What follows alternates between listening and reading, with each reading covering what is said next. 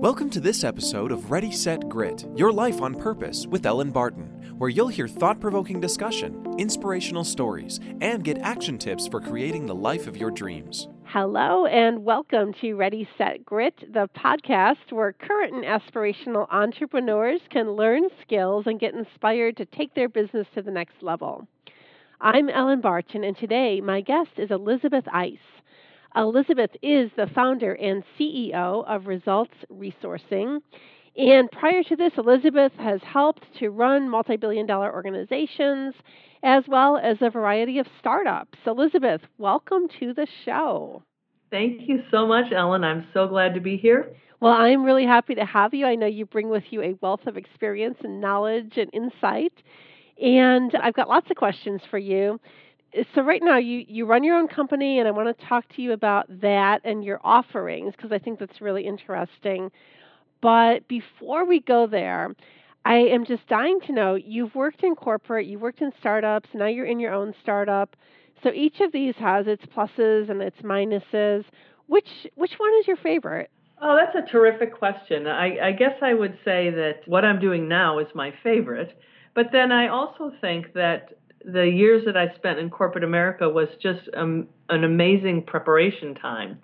I did a lot of really interesting work in, in large corporate America, and I, I got a lot of training in structure and critical thinking and a lot of skills that uh, big companies can help smaller, more nimble companies develop. And I think it's helped me appreciate being in the entrepreneurial space because I have a, a, foundation for a lot of the things that I think in the long run help smaller companies be successful because to scale you, you need to have structure you need to have processes you need to you know have a, a, a broader range of thinking uh, to take your ideas and, and, and make them work in a, in a big way. Yeah you're absolutely right and it is interesting you do bring a very interesting perspective to the whole startup entrepreneurial world because you do have that background, you have a tech background, and the strategic brain. So that's you know fascinating to me, and that's the trifecta. You know that's that's awesome. What when you were thinking about going out and starting your own business, was that a tough decision, or what things did you have to think about? Well, it was an interesting period of time because I had worked in the insurance industry actually for for many years and in the commercial arena. So I was really focused on making risk decisions for insurance companies about what what made it a successful commercial business and why. And and and when a business wasn't successful, why was that? And so I learned a lot about what makes businesses tick uh, in in that insurance arena. And after a number of years, and I I moved from you know desk level decision making into leadership. I felt at a, at some point a bit typecast, frankly, as an insurance executive. And at that point in time, I was ready to do something different. And that's when I had a very interesting opportunity to join a startup uh, in the in the knowledge work space, in the expertise location space. You know, how do you make knowledge workers and expertise available on demand to people that need it? And it was a really intriguing concept and it was technology based and so i i basically took the plunge. So it wasn't a very hard decision but i think i had worked my way up to optimizing the opportunities that had been available to me in the insurance industry and i was ready to make a change. So i really do like what i'm doing the best now but i, I think i had that a, a great wealth experience you know throughout the many years before i got to that decision of joining my first startup. Yeah, I mean, it really sounds like it. Although I don't think you should downplay that move. That was a brave move to go from you. that secure corporate position to something that was a little bit more risky. And I think it's something that not everybody would have done. So that's it's interesting that you took that leap. Well, I think that to me, life is all about taking calculated risks. And, you know, there's a, a balance between security and and happiness too. And it's finding the right mix you know for each person. And as i was saying i had a really a, a very enjoyable career but it had gotten to the point where i i needed and wanted to do something different to be fulfilled. And so it was is finding the right opportunity that balanced that risk and reward. And i think that anybody thinking about entrepreneurship that balance is important. And I think it's also important not to think of entrepreneurship as necessarily, oh, freedom. I mean, in, in some respects it is. You're free to create and do new things, but you're also free to deal with all the, the headaches of running a business and building structure, building process, which for many people just came with a job and you, you don't think about it. So entrepreneurship really does require people to, to have a good idea and think strategically about what are all the underpinnings that need to be in place to make that idea succeed. So I think entrepreneurship is is very tantalizing to a lot of people, but it's a lot of hard work. And I think people need to think about the balance of the work that's going to be required to, to really make an idea sing, and, uh, and and that balance between the the risk and the reward. Yeah, that's very true. And I don't really know any entrepreneurs that haven't had the at least occasional fantasy of, oh, wouldn't it be awesome to just get a paycheck, you know, because, yeah. and walk away at the end of the day. Because it's something many of us find that we, many small business owners certainly, are always, you know, your your business is always there with you and often needing attention. And if you're not actually working on it, a lot of times you're thinking about it. It's it's kind of a, a blessing and a curse, I guess. Well, I think that's a good point. That that I think entrepreneurship, the challenge is finding something that you would want to do anyway. That yeah. you're just passionate about it. You've just got a great idea that you want to to get off the ground. And then it, it, you know that that old saying, you find something you love, you'll never work a day in your life. And I think there's some truth to that. I mean, it is hard work, but it, it can also be extremely fulfilling and rewarding. Yeah, absolutely. So so for you with your business, what is your what is that part that you love so much? Well, I definitely love the the discovery of, of a hole in whatever the hole in the market, a, a problem that's unsolved, mm. where where I feel I have some unique ideas, some talents to bear to find a, a solution that will solve that problem. And so I I really enjoy finding those holes and figuring out how to build systems and processes that are scalable to solve that problem. And so it to me it starts with you know getting your feet on the ground and being out in the marketplace in, in whatever arena is exciting to you and and really finding as a user or, or a part, an active participant in that market you know what's what works and what doesn't work and, and looking for that gap and then zeroing in on that gap to, to create solutions. And I think that that that creativity is is extremely intriguing to me. I, I love to solve problems and I love to solve problems in a scalable way and share those those solutions with others so they can be more successful. I over over time I've really come to realize that I feel like my purpose is really to enable the purpose of others. And that's what my current company, Results Resourcing, is all about really helping people get the, the talent that they need to fulfill their purpose, whatever that business is. And uh, that, that's kind of been the string that's, that's been with me for the last couple of decades, you know, when in, in entrepreneurship.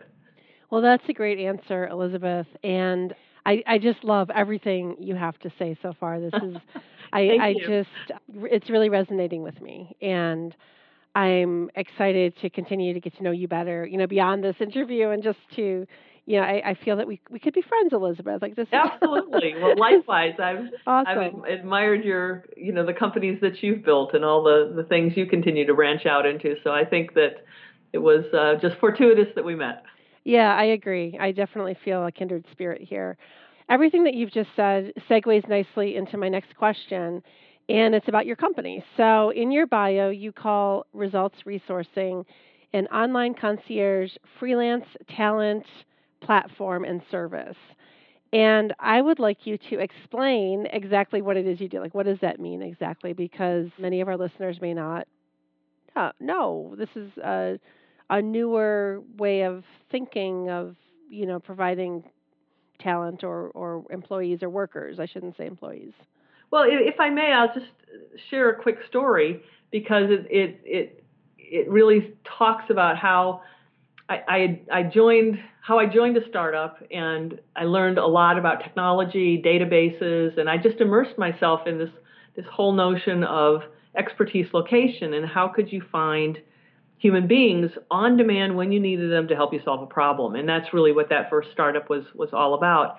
And over time, both working for startups and consulting, I would need to find people who are really talented to join the team for some period of time that we needed that expertise. Not not as full-time employees of course we had those too but someone specialized in in in whatever it was for a particular project. And I got really good at finding talented freelancers people who are independent contractors professional independent contractors that were able to come in work on a problem with you and be part of your team but they had other clients too.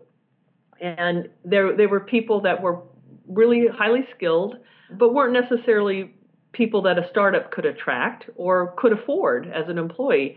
And so as I would bring these really talented freelancers on projects with me or or to work in a, in a given startup, my clients noticed that wow, that you know Ellen is a is a really talented in X, Y, or Z field.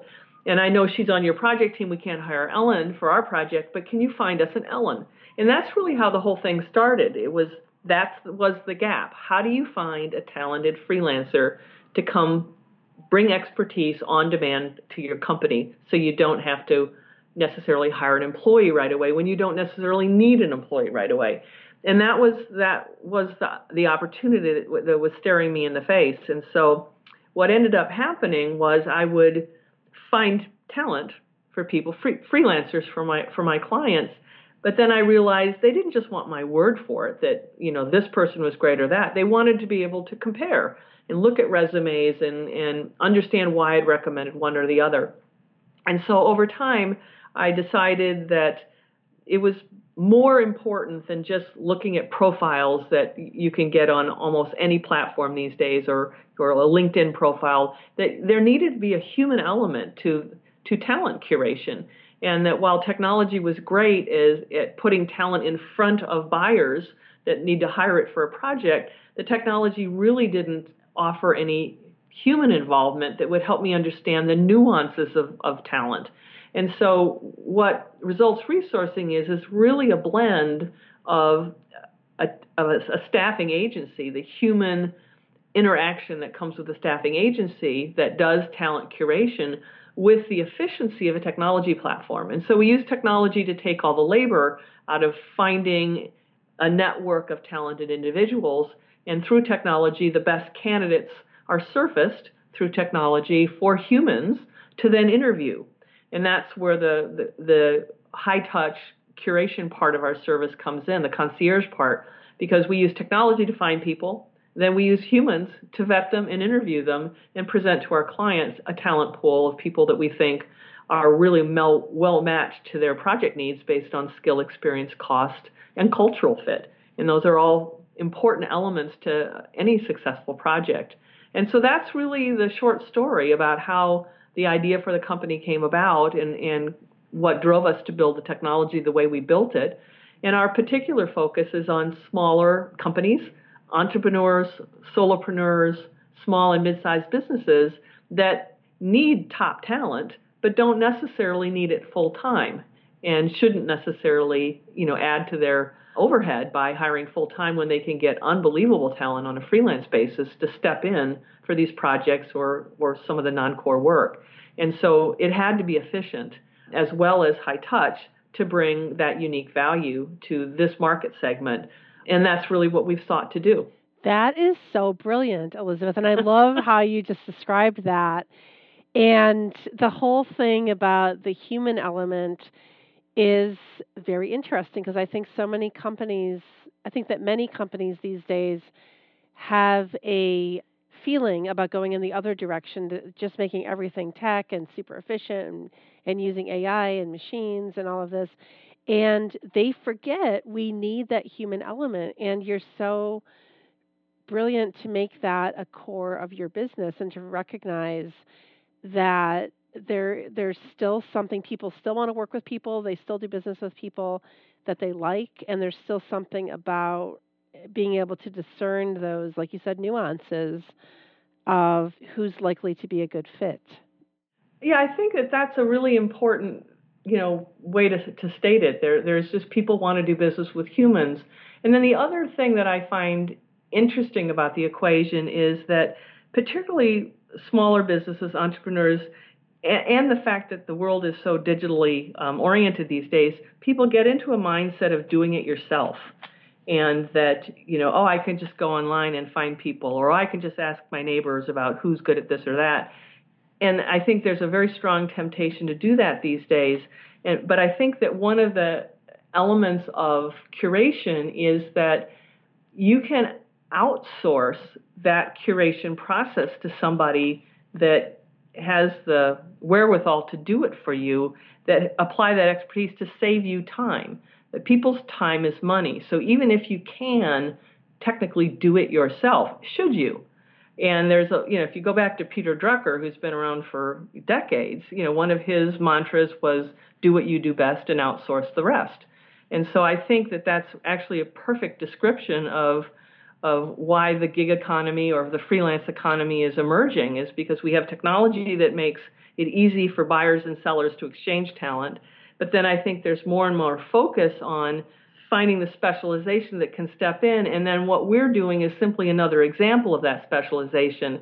Rather than spending five or six hours looking for somebody and not really getting the result you need, outsource to a service or people that can do that for you uh, bringing both the leveraging the technology but still bringing that that human touch to play so you get somebody that that checks all the boxes that you're looking for.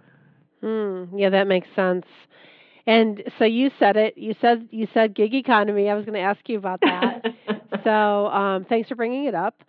But i did want to kind of get you to define what that is and talk about why why now? You know why is this just exploding now? And what types of people are attracted to working in this way? We talked about people who are hiring from the gig economy pool for specialized positions or tasks that they can't or don't want to do themselves. But what types of workers are putting themselves out there as professionals in this gig economy well, a lot of great questions there. And let me start with just what the gig economy is. And basically, I've, I've researched this a number of times, but the closest I can come is that gig kind of refers back to the, the field of music, and that musicians would play gigs. They would come and play a concert or, you know, perform at a at a location, and those were musical gigs. And so, using that same analogy, there are more and more people that work on an independent contract basis that do gigs too. Their gigs just happen to be bookkeeping or graphic design or copywriting or project management. You know, those would be just exam virtual assistants. Those are very common examples. Uh, website creation. You know, it's not just technology. It's it's all kinds of different services that that people are performing on a contract basis for people. And the so there have always been gig workers, whether they're musicians or a bookkeeper that you hire or a temporary worker. But what's really propelling this forward today is technology and the fact that you know people have computers, you know, in their phones, and you can go on to technology platforms and whether it's LinkedIn or or Upwork, there's many many places where you can go in and and say, I need somebody to go do X, Y, or Z, and, and profiles of people will come up. And so I think that the technology has made the exchange of talent transparent and very easy and inexpensive. And almost everybody has a LinkedIn profile these days. It's it's a kind of a calling card. And I so I think more and more there's tools like that that allow people to share their expertise and become known for different things. And so I think that that's that's the fundamental reason that it's, it's happening. And I, as I've probably mentioned to you one other time, there have been a number of studies about the growth of the freelance economy or gig, gig workers. And the, an interesting estimate I saw not uh, just a couple of days ago was by 2027, the estimate is there are going to be more freelance workers in the United States than there are full-time employees. Mm. So there's an enormous trend towards this kind of work. And and in some cases, people have full time jobs, but they're also gigging or having a side hustle where they do independent work on the weekends or in the evenings that d- doesn't conflict with their full-time jobs. So there's a lot of different variations going on, which kind of brings me to the, the people that do the work. And initially, you know, in the in the in the mid oh, let's say two, around 2007 when we, you know, had the, the, the challenging economic times, there were people who were what were called necessity entrepreneurs that, that joined the, the, the freelance marketplace because their company had downsized or whatever. And so it was thinking fresh about the skills they have and how could they no longer employed by a big company, how could they take those skills and, and bring them to the market in new ways? And, and obviously the technology I mentioned made it easier to bring those skills skills to market. But there are really all kinds of different people from millennials who prefer more flexible work arrangements from the get-go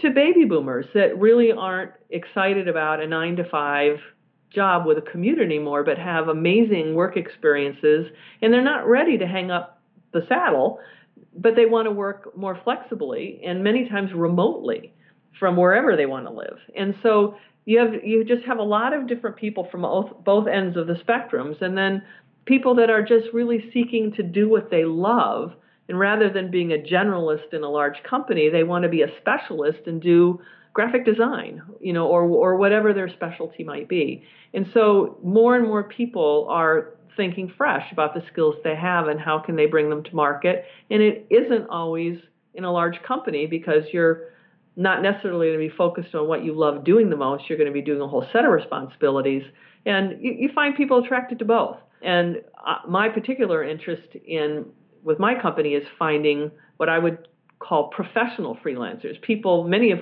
many of which have LLCs.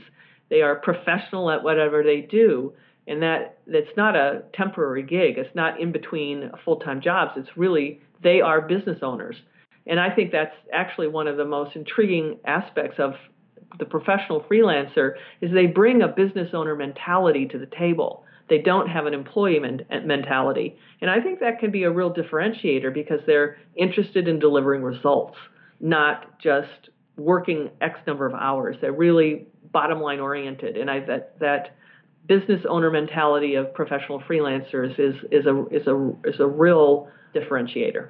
Mm, Thank you. Wow, you just you just shared so much great information just now, and it's got me thinking just about the opportunities that this brings forth to people who want to work and want to make a living, and it's it's it just opens up literally opens up the whole world to them. Whereas it wasn't that long ago where opportunities like this just weren't available because the technology wasn't there. And yet what you're doing, this platform you're providing, and this opportunity you're providing to people who want to work and who are skilled in in these different areas it's it's just so American, you know. It's like it's, it's cool, you know. There, there's just like endless opportunities to make their own way, and you're helping to facilitate making that happen. And I, I think that's so exciting. It, it it is, and it's there are just tons of Americans that are freelancing more and more. And I frankly, I also see it inspiring to see many companies, countries around the world where there are so many entrepreneurial people with talent, and because there's technology, they can they can create logos from anywhere. For example, they can be a virtual assistant from anywhere, and it it just really allows a, a much freer exchange of talent. If you have the talents, you know, and the merit to be awarded a job, you you could be. It's just a matter of you know having again that match of talent you know to need. Yeah, yeah, I love that, and I didn't mean to be like I, am not a nationalist. Like I, oh, I, I just it that way. what I, I meant was, um, but it's in, but it's true. You know, you, you're opening up the whole world. It's not just America, but we, I, what we do, John, we're, we're like enterprising people, and and I think it's just cool that that there are less limits on what's possible these days. And I remember when my kids were small, I had a job where I worked at home doing subtitles for television and film. And I could work at my own pace at any time of day or night as long as I met the deadlines. And that was the best job ever because I I I enjoy writing. I'm I've got good spelling and grammar, but most importantly, I could make money on my own schedule and take care of my kids. Like that was what was important to me at the time. And it was perfect. And it's really cool that you're opening up the opportunities to, you know, people everywhere. And I don't want to keep harping on this point, but I just want to commend you for what you're doing. Thank you. Well, it's, it's it is really enriching to be able to match people. I mean, we have a couple of people that do virtual assistant work and you know, they have special needs children and the mm-hmm. flexibility of you know doing virtual assistant work really has made a huge difference for them and they don't live in urban areas so you know the the number of jobs that would be available to them in any given area you know are reduced. So and then that's another trend we really see is that people aren't confined to an urban area. They can be a fabulous marketing and branding expert and and live in a remote area of a state. As long as there's an internet connection they they can they can work, which is you know has got some benefits too. You know, when you think about all the congestion of cities. Yeah, and you know I well as you know I live in upstate New York in a near a small city and where I personally live there are cows and it's pretty rural but with my my core business which is video production we work with some small towns throughout New York state and one of the things that many of these towns and villages want to do is promote themselves and attract people to move up from the cities and kind of homestead up here yeah. and you know get a property but it's becoming increasingly possible to do all kinds of things and you're helping you know I don't even know if you realize this but companies like yours are helping to make that possible and these little towns that maybe you know were dying back because industry left or whatever they're beginning to see a resurgence because of companies like yours. So i don't even know if you realize that but the impact and the implications are really huge. Oh, well i actually had never really thought about that but it, it's so true. I think a lot of people are attracted to just simpler living lower yeah. cost of living. And i think you don't have to worry about attracting industry scalable industry to a location. If you can create a great environment where people want to live there and there's good infrastructure for internet and that sort of thing that you know there there just are more and more options for you know for municipalities too i ha- hadn't really thought about that but that's that's very true yeah it's a whole new economy I, we work with one small village up here on the delaware river and they have just put in super high speed internet and they were saying it's faster than if you're on Manhattan. So I don't know if that's true, but it, it's a big deal because they didn't have good internet not long ago. And so that really did limit what was possible. And now suddenly the world really is open. So it's obviously the cost of living is cheaper in smaller places. So I, I wonder if we'll begin to see a real shift in where people are choosing to live when opportunities are you know available from anywhere. So that's very interesting. Absolutely. yeah, no, that's wonderful. So, flipping the conversation a little bit to the companies who are hiring people through services like yours, are there any things that they have to really think about, like integrating these gig workers into their team or uh, legal implications? Like, what do you advise them on how they can, can they structure their whole team with gig workers, or what what would be your typical advice for a say a small company or a startup company? Okay, that's a great question.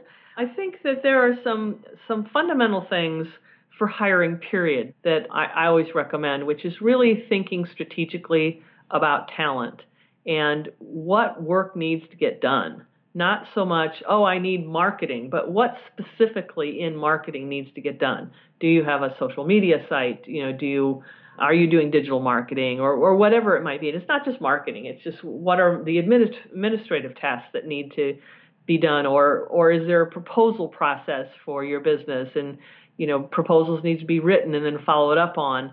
Um, it's really thinking about what are the components of work that need to be done and when you have a sense of that, you can start thinking about, well, do I have people on staff that are skilled at doing those components or do I not? And then it gets back to what you were asking, you know, is core team versus a non core team. And for the most part, I, I believe that companies need a core team. They need somebody they need a team that you know really believes in the brand and is helping them market that company and work with the customers that whatever those kinds of customers are that they're representing building those relationships with customers. And i think there is there is and always will be a place for a core team that is focused on the core value that a company delivers. But aside from that i think it's really fertile ground to think about does something have to be done by an employee? Or could i get spot talent or a higher grade of talent that can come in and bring expertise to my team and and help me deliver at a at a higher level? And fr- frankly something I call the blowfish effect you know the you can be a small fish but if you bring in the right talent you can kind of blow yourself up and be bigger and appear bigger you know in the marketplace kind of like a blowfish does and so I think that you know the judicious use of, of freelance talent can bring agility talent skills uh, to your core team that that you don't have to pay for full time. You just use them when when you need them, and I think that's you know really the best the best blend. In fact, I've heard that you know some studies have said that you know teams that can make the best use of core and flexible freelance talent in combination will be the winners. They'll be more agile going forward because customer taste is always changing, and how do you anticipate it all? And by having a nimble organization, I think makes your business more agile and, and able to adapt. But there are, there are considerations, and and I I don't call them you know pros and cons. They're just considerations that need to be factored into that decision decision making. Generally speaking, a freelancer is not a substitute for relationship building or someone that's that's that's delivering on the core value that they're they tend to work more in support roles or in the periphery. And and there are some you know IRS and some Department of Labor type regulations about that that if somebody is working for you and delivering a core piece of your value proposition that that's probably an employee not a contractor. A contractor you know is is is is not somebody that's the, the, contractor is somebody that's that's doing more non-core work and there are also some considerations that if you hire an independent contractor, there's less control over that work. You know, you're you ha- you're in perfectly right to say I want this done by such and such a time, but you turn over the actual you know mechanics of doing the work to the freelance expert that you hire. And freelance experts often have more than one client, so they're managing a portfolio of clients, not just dedicated to you. And so I think those are some considerations that can be worked through. That just they, people need to be conscious about that. And then the the last thing would be really around using talent that is remote. And and that's not just freelance talent. More and more companies are letting their employees work remote, you know, a couple days a week or sometimes 100%. And that's just developing a new skill set as well as developing or integrating new tools, whether it's conferencing, you know, using Skype or video conferencing, whatever it might be. But thinking about ways to integrate freelance talent and a core team together so they work together as a team because the freelancers they'll embrace the brand. They'll they will be a, a, critical part of your team if they're treated like team members. And so it's thinking about how you structure these relationships and and make sure the core team doesn't view freelancers as a threat, but as somebody that's going to bring value and and and help deliver more to the market. So I think it's just thinking strategically about work. You know, what components of work should be done by a core team member versus a, a contract team member, and thinking about how the leadership of the company can set set the tone for this is the way of work in the future, and and how do we allow both full-time potentially on-site people enjoy some of the freedoms that the contract talent does so that they come together as a team to create value uh, for a business. Mm, yeah, very interesting. I'm just curious do you have more of a challenge finding work for the freelancers or freelancers for the work? I mean, obviously your business is scalable, but what what do you have more challenges with?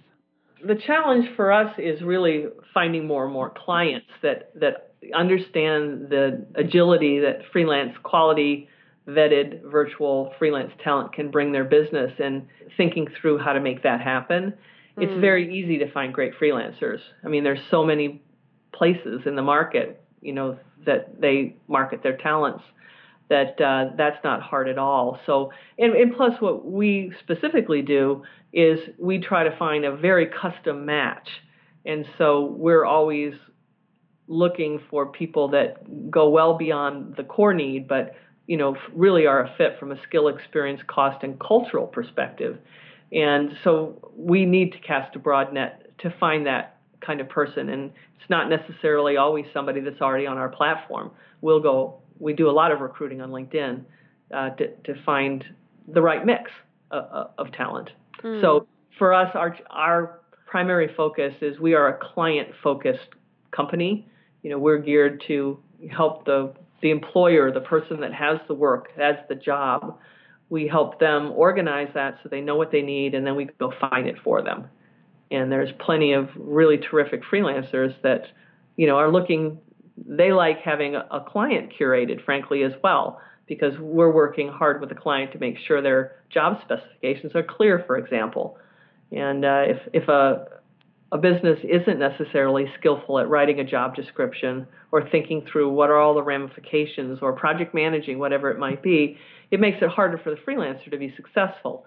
So we've really found that being kind of the intermediary, even though we're focused primarily on developing clients that have work that they need talent for, for we end up facilitating the match between both parties so both are more successful. Oh, wonderful. Well, thank you for sharing that. It's very interesting learning more about your business model and what you're looking for because my wheels are spinning too of, of the many people I know who could benefit from using you. So that's very, very good. Elizabeth, we're about out of time, unfortunately, but it was really great talking with you. What is a good way for people to get in touch with you? Just go to our website, which is um, resultsresourcing.com. We named the company that deliberately because we're interested in resourcing results. And I apologize now for the New York City lullaby that's occurring. we have an ambulance going by. Our whole purpose is to help small and mid sized businesses achieve the results they want and by accessing the right resources. So we named the company Results Resourcing for exactly that reason. Oh, perfect. Thank you. And thanks for explaining that too. I should have asked you that up front. So, Elizabeth, it was amazing talking to you today. I will post links to your website and your LinkedIn and any other social media on our website, which is ellenbarton.com. Thanks, everybody, for listening, and check that out. Tune in again next week for another episode of the podcast that's designed to help your business make a dynamic upward pivot. Thank you, Elizabeth. Thank you, Ellen. Have a great day. Thank you, you too. Thanks for tuning in to Ready Set Grit Your Life on Purpose with Ellen Barton. Look us up online at ReadySetGrit.com, where you'll find daily inspiration, links to our social media, and where you can access our ebooks and online classes. Ready Set Grit Inspired Actions, Real Results.